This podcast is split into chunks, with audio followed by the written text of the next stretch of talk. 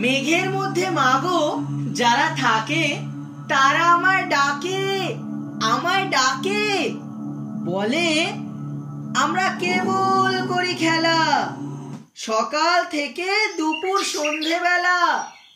সোনার খেলা খেলি আমরা ভোরে, রূপোর খেলা খেলি চাঁদকে ধরে।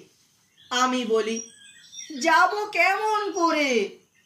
তারা বলে এসো, মাঠের শেষে। সেইখানেতে দাঁড়াবে হাত তুলে।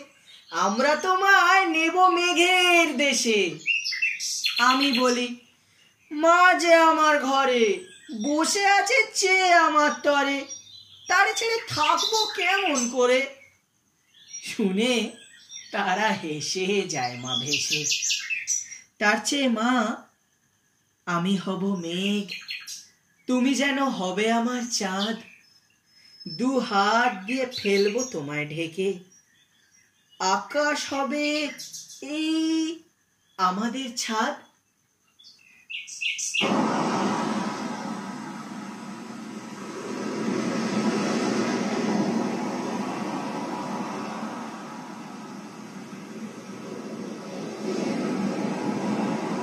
ঢেউয়ের মধ্যে মাগো যারা থাকে। তারা আমায় ডাকে আমায় ডাকে। বলে, আমরা কেবল করি গান, সকাল থেকে সকল দিনমান। তারা বলে, কোন দেশে যে ভাই, আমরা চলি ঠিকানা তার নাই। আমি বলি, কেমন করে যাই?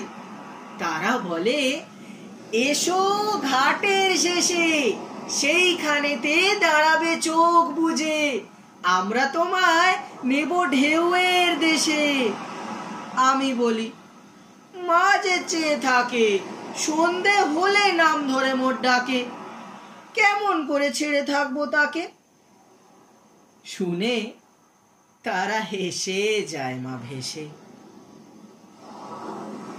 তার চেয়ে মা, আমি হব ঢেউ। তুমি হবে অনেক দূরের দেশ। লুটিয়ে আমি পড়ব তোমার কোলে। কেউ আমাদের পাবে না উদ্দেশ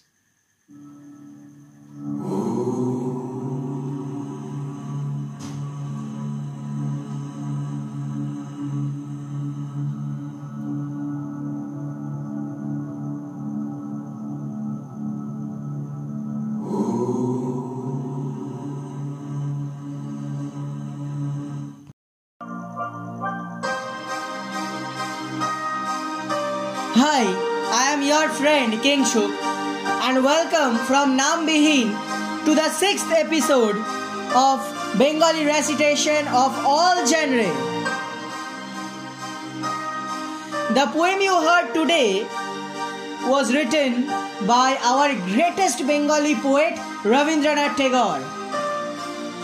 This poem is named Matrivatshal and was published in the book Shishu by the Vishwabharati publishers.